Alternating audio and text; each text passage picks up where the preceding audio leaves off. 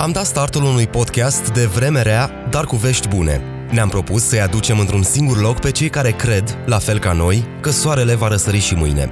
Și fac tot posibilul să se bucure de acest moment. Poate că acest răsărit ne va găsi tot la distanță, ca azi. Poate că ne va găsi împreună. Dar va fi acolo și de asta nu e cazul să ne panicăm.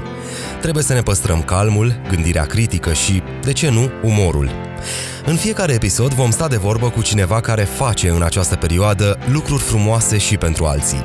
Vei afla de inițiative lăudabile și, în principiu, lucruri pozitive.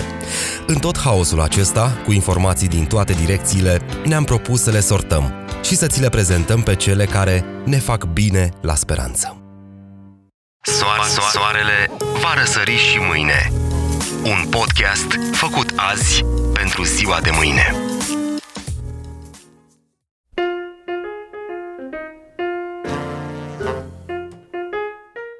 Bun. Un, uh, avem ce avem noi aici. Noi avem un podcast făcut de acasă pentru oamenii care stau acasă, ceea ce recomandăm tuturor în perioada asta, și cu vești pozitive sau vești bune sau vești care să dea un pic de speranță. Ce încercăm noi să facem e să le adunăm pe cele locale, să discutăm cu oameni și să vedem ce, la ce ne-am putea aștepta de la viitor tu la ce vrei să te aștepți? Dacă ar fi așa, să îți faci o listă. Uh, mă bucur că ai menționat că facem acest podcast de la distanță, așa cum ar trebui să facă toată lumea în uh, perioada asta. Uh, dacă ar fi să ne și salutăm, eu aș zice Ciprian, sunt Ciprian, salut Ciprian. Și tu probabil aici Răzvan, Salut Răzvan, pentru că nu e așa? Sal, salut, da, salut Răzvan aici în uh, acest uh, metru pătrat și salut, de casă. Și salut Ciprian, exact. Băi, încercăm să mm, facem un pic de lumină în, toate, în tot valul ăsta de informații care vine în această perioadă peste noi. Încercăm să selectăm niște uh, vești bune care ne vin în vremurile astea grele. Încercăm să scoatem la iveală niște inițiative foarte mișto în perioada asta. Încercăm să stăm cu niște oameni care, deși sunt la distanță, încearcă să-i ajute pe ceilalți. Parcă se simte așa, am văzut și în uh, online, se simte așa o mobilizare spre zona asta de, nu știu, poate că aveam nevoie de un uh, restart de felul ăsta, poate că aveam nevoie de o pandemie din asta să ne arate că totuși suntem oameni și că ne putem ajuta unii pe alții. Și iată că acum, parcă, de la distanță, se întâmplă lucruri mai mișto decât atunci când eram împreună. Eu așa simt. Poate nu este cel mai bun fel din, uh, din a ne veni alături unii altora, dar cred că este și un... adică îl putem lua ca un test. Ce, cum suntem acum și cum ne desfășurăm activitatea și cum ne raportăm la societate s-ar putea să însemne ceva nu peste 2-3 luni, peste un an, peste 2, E până la urmă o criză și după fiecare criză societatea a învățat ceva. Ocazie cu care, înainte să începem câteva vești pozitive de la începutul săptămânii, am un citat. Sigur, vine de la Lenin și a venit uh, acum 100 de ani, dar citatul ăsta e excepțional, mai ales pentru perioada asta. Și Lenin a zis, sunt decenii când nu se întâmplă nimic, apoi sunt săptămâni când se întâmplă totul. E. Și iată-ne pe noi, se întâmplă totul. Parcă le trăim, da, parcă, parcă le trăim în, în perioada asta și eu sunt convins că, sigur, poate există o apăsare așa în rândul multor oameni, dar după ce vom ieși din criza asta, lucrurile se vor cerne și sper eu că se vor cerne spre bine. Dar um, ca să nu mai lungim așa foarte mult, uh, ziceam că trecem un pic în revistă cam ce s-a întâmplat uh, bun în jurul nostru la început de săptămână. Cred că și pe la noi și peste hotare, nu? Da, am uh, găsit câteva subiecte frumoase. De exemplu, se lucrează atât în Europa, cât și în America, cât și în Asia, la un vaccin, dar mai ales se lucrează la medicamente care ar putea ajuta pacienții. Și aici merită menționat că un vaccin, atunci când va fi făcut, de fapt și aici trebuie să adaug, să, să, să vin cu o paranteză. Vaccinurile există. Ba chiar o femeie din Seattle a și fost testată. Cred că a fost Doar prima persoană să... din lume, da, care a fost testată. Chiar prima persoană, da. Înainte să ajungă ele să fie utilizate pe scară largă, trebuie să treacă prin niște teste și testul suprem e testul cu oameni. China, de exemplu, a început uh, acum testul pe un grup mai mare de oameni. Speranța există, deci. Apoi avem Germania, care vrea să adopte un plan de ajutorare economică. Și nu o să intru în detalii de economie, că oricum nu mă pricep la foarte multă economie, dar am menționat Germania pentru că e un motor al Europei și al Uniunii Europene și practic poate influența per total Uniunea Europeană. Totodată, Premierul spaniol îndeamnă Uniunea Europeană să creeze un program de investiții publice. Și pe mine mă bucură chestia asta pentru că, sigur, vine într-un moment dificil, dar asta ar putea fi un tip de planul Marshall de după al doilea război mondial. Și eu cred că următorul val de inovații o să înceapă și de la așa ceva. În România avem și vestea bună cu cele uh, 2 milioane de teste care vor ajunge la noi prin Unifarm. Uh, ideea e că am văzut și eu acea achiziție de la Ministerul Sănătății. Era de așteptat o primă tranșă undeva la 200 de mii chiar uh, în aceste zile. S-ar putea ca, bine, trebuie să spunem, este o achiziție, sunt niște bani acolo, adică nu ne vin niște teste așa gratis, adică s-au făcut niște achiziții, foarte bine că s-au făcut, starea de urgență o permite în, în această perioadă și ar fi bine ca banii să plece către echipamente, către ce au nevoie medicii, către ce au nevoie spitalele și, în primul rând, către teste, uite că de asta e nevoie. S-ar putea ca după o testare așa extinsă, o testare în masă, să ne confruntăm în zilele următoare cu mai multe cazuri, dar măcar scoatem la iveală și poate putem ține cumva sub control acest, acest fenomen cu care iată se confruntă deja toată lumea și mai ales acum la nivelul Uniunii Europene. Așteptăm cele 2 milioane de teste, sper să vină, sper să fie direcționate acolo unde trebuie și sper să scoată la iveală uh, poate nu cauza acestei probleme, cumva cauza o știm cu toții, dar să, să vină cu o imagine de ansamblu asupra acestui fenomen, pentru că de acolo putem porni și putem începe să vedem dacă putem rezolva ceva în zona asta. Și că tot ai zis tu de unitatea asta pe care o vedem acum în jurul nostru. Știu că ai pregătit și un interviu pentru această primă ediție a podcastului. Băi, am, uh, am zis să dedicăm uh, primul episod din acest uh, podcast unor oameni, așa s-a nimerit, adică n-a fost niciun fel de, de chestie. Noi am stat de vorbă cu, cu mulți oameni și o să vedeți cu toții în perioada următoare că se vor perinda prin podcastul nostru mulți oameni care au inițiative lăudabile în această perioadă. Am zis să stăm de vorbă cu niște oameni care au un business de ceva ani, au o aplicație care se numește Kinderpedia, uh, vor să digitalizeze un pic educația. Spuneam că au un business de vreo 5 ani, un business la care nu s-au mai gândit în această perioadă și în mod normal oamenii ăștia își dădeau pe bani aplicația către școli, către profesori, către unități de învățământ care voiau să lucreze în acest uh, sistem. Uh, au zis să pună un pic stop acestui business și să o dea gratis în această perioadă. Dar o să aflăm mai multe chiar de la cofondatoarea acestui proiect. Soare, soarele va răsări și mâine. Un podcast făcut azi pentru ziua de mâine. Astăzi uh, stăm de vorbă cu Evelina Necula. Evelina Necula, care este un antreprenor din România. Bună, Evelina! Bună ziua, Ciprian! Un antreprenor din România, cum spuneam, care mm, are un uh, proiect uh, foarte frumos din punctul nostru de vedere, se numește Kinderpedia, Kinderpedia pe românește, cred, nu? Da. Cred că e mai corect așa. Da. Uh, despre ce e vorba, Evelina?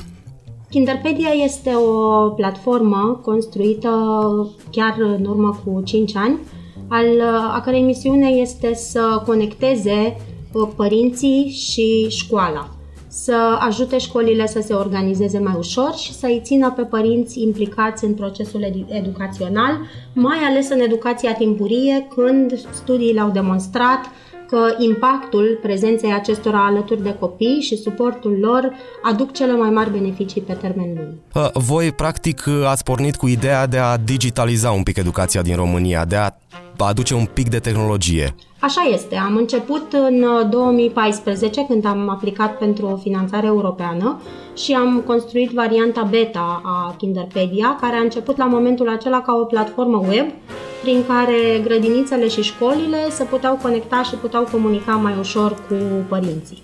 Nevoia aceasta de conectare și de comunicare o vedeam noi în contextul în care copiii petrec foarte mult timp, fie la grădiniță, fie la școală și after school, adică departe de familia lor, și contactul cu experiența lor de peste zi este foarte limitat.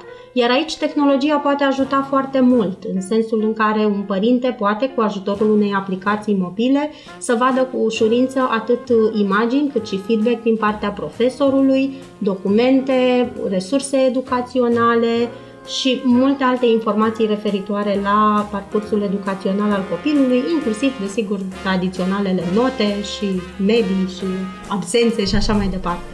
Uh, noi stăm uh, astăzi de vorbă pentru că, mm, iată, traversăm niște vremuri grele din, din cauza acestei pandemii de coronavirus, dar încercăm să identificăm uh, acele știri care ne fac bine și pentru ziua de mâine, pentru că așa se numește și podcastul nostru, Soarele va răsări și mâine.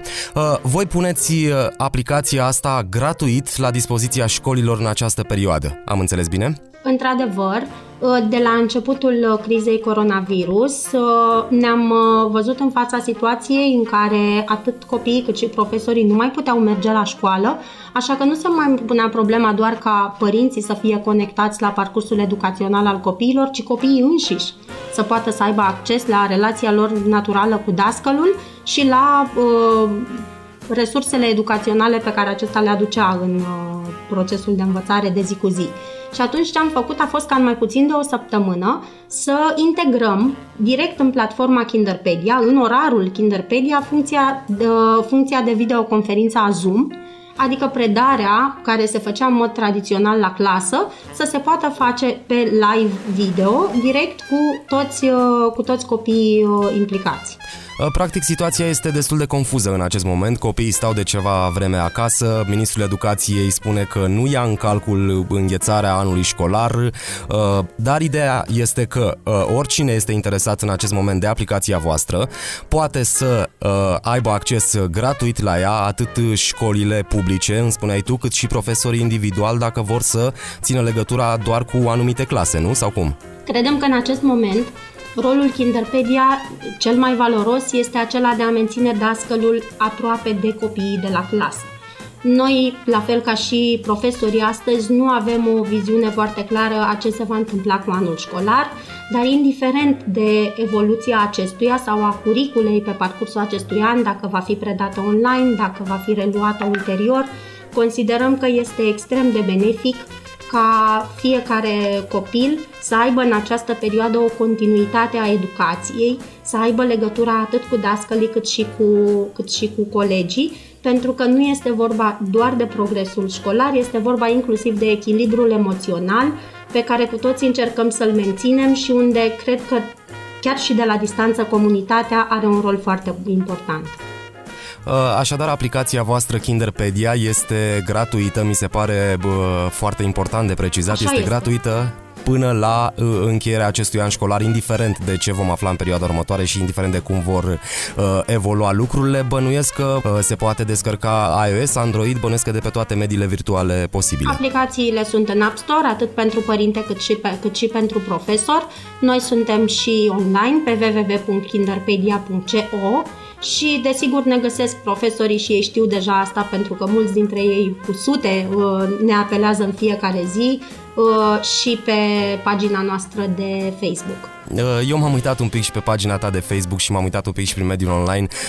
Cum a reacționat lumea la astfel de inițiative? Am văzut că nu toată lumea reacționează chiar în regulă sau unii oameni privesc cu scepticism, crezi că e un scepticism din asta care vine din perioada asta, neîncrederea asta vine din perioada asta în care toată lumea ar trebui totuși să fie mai conectată și ar trebui să ne unească vremurile astea și totuși cumva simte lumea să mai vină și cu comentarii negative?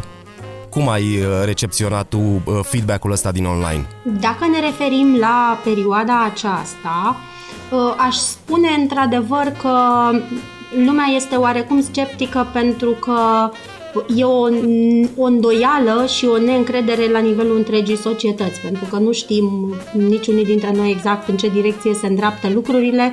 Noi recunoaștem că nu știm, încercăm să facem ce putem în perioada aceasta, ca să contribuim atâta cât putem, dar în realitate doar privind retrospectiv vom vedea ce este mai bine. Ce spui tu legat de scepticism se referă și vorbim de scepticism acesta față de digitalizare pe care noi îl avem și care este încorporat în ADN-ul uh, românesc, cel puțin în educație noi ne-am lovit de el destul de mult, vine din uh, faptul că poate nu la nivelul întregii societăți există resurse pentru digitalizare și acesta este un lucru pe care noi îl înțelegem și un lucru pentru care și personal și profesional am încercat întotdeauna să facem cât mai multe.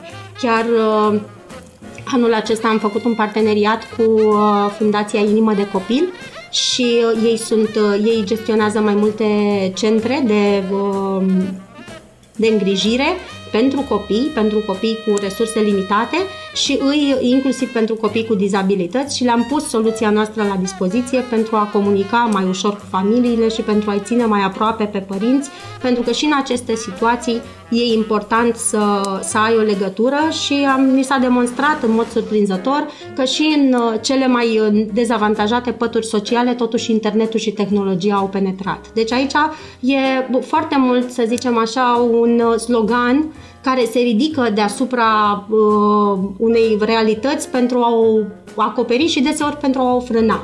Nu putem să facem pentru că nu toți au. Ok, este adevărat. Există, într-adevăr, și știm, avem cunoștințe că nu, nu toată lumea are acces la tehnologie și că internetul nu a pătruns peste tot. Dar a nu face nimic pentru o majoritate covârșitoare, doar pentru că o minoritate dezavantajată nu poate beneficia, iarăși este neconstructiv din punctul nostru de vedere și cred că asta este singurul răspuns posibil pentru scepticismul de care ne-am lovit. Am mai... Și cred că nu ar trebui să ne ferim totuși de cuvinte, cred că ar trebui să vină niște investiții și o direcție din asta dată chiar și de la stat și de la guvern, oricare ar fi el în orice perioadă, nici măcar nu contează, pentru că știm că investițiile în digitalizarea sistemului din România, că vorbim de cel educațional, de cel de sănătate, sunt minime în acest moment și poate că dacă ar veni de acolo, poate și vouă antreprenorilor sau oamenilor care vor să miște lucruri în direcția asta, poate le-ar fi un pic mai ușor să se dezvolte și să iasă la suprafață.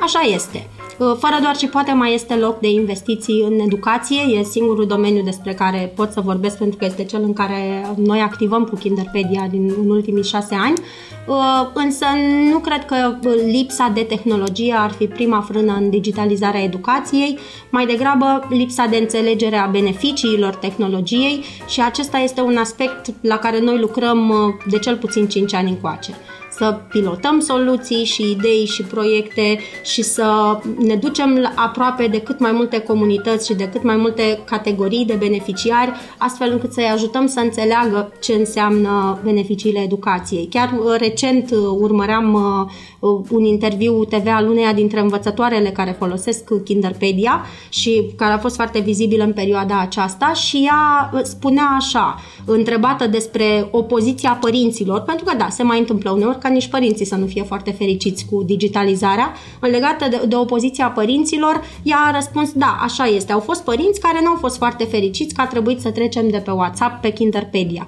Dar părinții care s-au opus la început sau care au comentat la momentul acestei schimbări sunt cei care folosesc astăzi cu cea mai mare satisfacție platforma. Deci e foarte ușor să te opui la ceea ce nu știi. Dar în realitate, rolul nostru este să, să le arătăm oamenilor beneficiile și odată ce ei le înțeleg, ei la rândul lor pot să adopte cu mult mai mare ușurință schimbarea pentru că e important de spus, este un mediu online unde se pot aduna profesorii, elevii, părinții și practic fiecare are acces permanent la ceea ce fac ceilalți și văd în timp real procesul de acolo, nu? Pentru că până la urmă asta este cel mai important în situații date. Așa este. Ne, ne referim la un mediu online, cu toate acestea este un mediu securizat și este personalizat fiecarei clase și inclusiv fiecărui elev.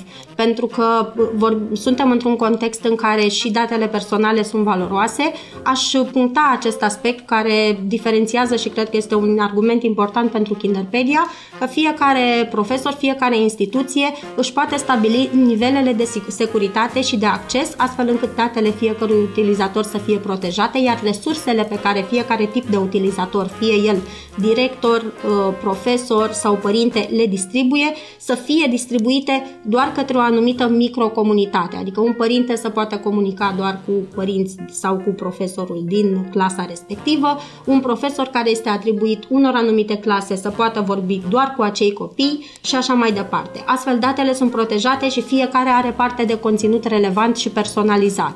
Uh, felicitări încă o dată, Evelina, pentru această inițiativă. Hai să trecem în revistă la final uh, paginile unde vă poate găsi lumea, site-urile, probabil aveți pagini de Facebook, bănuiesc, Sigur site-uri. Că da. Uh, suntem uh, activi uh, atât pe pagina noastră web, unde ei pot să, orice profesor poate să intre și să creeze un cont pentru clasa lui. Asta este noutatea acestei săptămâni. În mod normal pe Kinterpedia se pot înregistra școli, dar pentru că am vrut să fim la îndemâna profesorilor în acest moment în care poate cu o decizie instituțională e mult mai greu de luat, am, am creat acest acces direct pentru profesori ca să-și creeze clasa proprie, deci fiecare profesor își creează cont cu ușurință și de acolo pașii sunt foarte intuitivi, dar în partea dreaptă a ecranului vor avea întotdeauna acces către uh, o linie de suport la care permanent răspunde cineva, uneori și noaptea. Da, aveți răgaz cu noi. Deci suntem pe Perfect. pagina web care este www.kinderpedia.co și suntem pe Facebook slash kinderpedia. Mulțumesc tare mult și multă baftă în continuare în tot ceea ce faceți. Mulțumim și într-adevăr soarele va răsări și mâine. Soare, soarele va răsări și mâine. Un podcast făcut azi pentru ziua de mâine. Da, deci cam despre asta e vorba, cum ți se pare, Răzvan?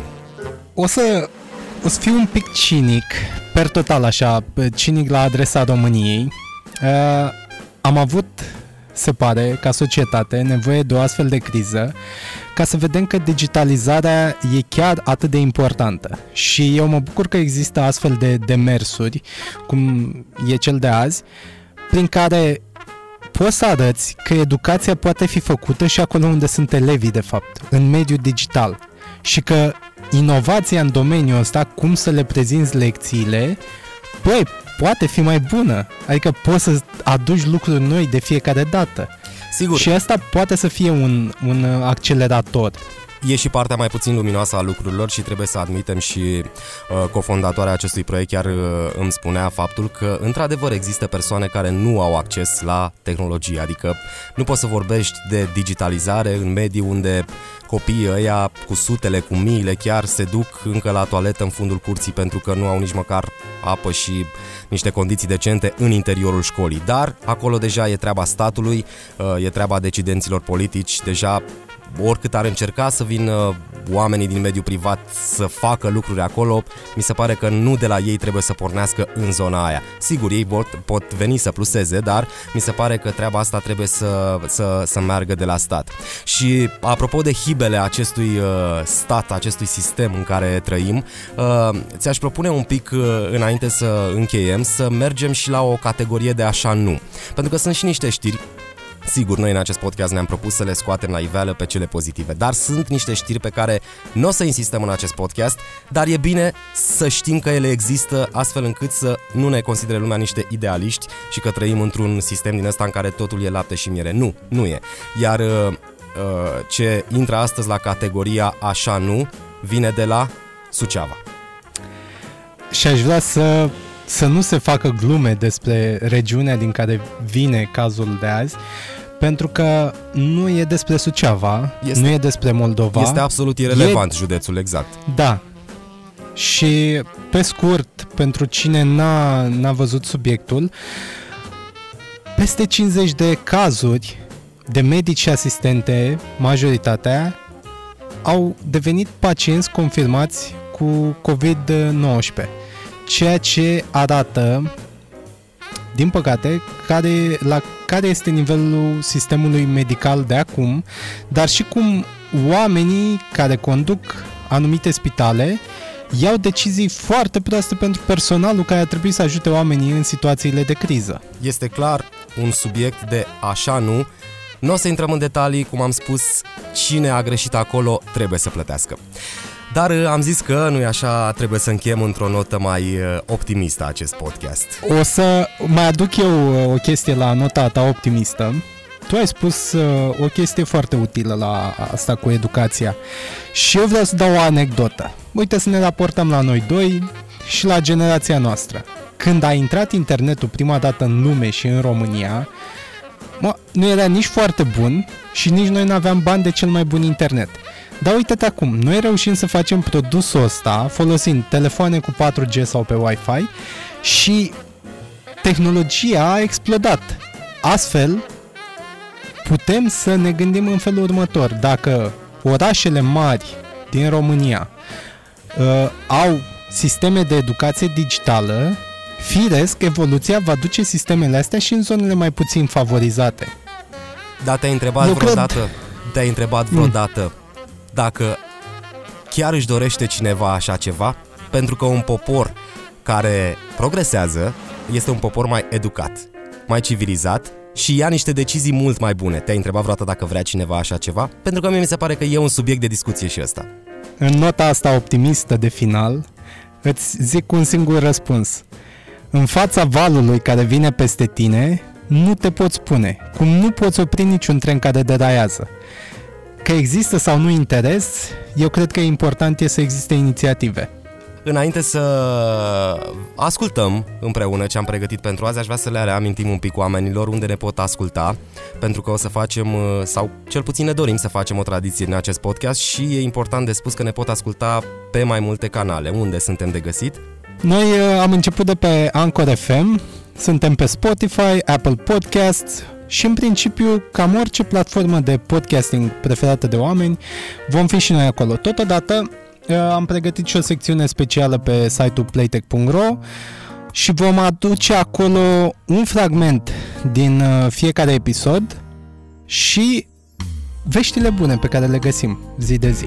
Iar în această notă optimistă o să încheiem astăzi primul episod al podcastului nostru Soarele va răsări și mâine cu următoarea piesă. There's a place in your heart, and I know that it is love. And this place could be much brighter than tomorrow. And if you really try, you'll find there's no need to cry. This place,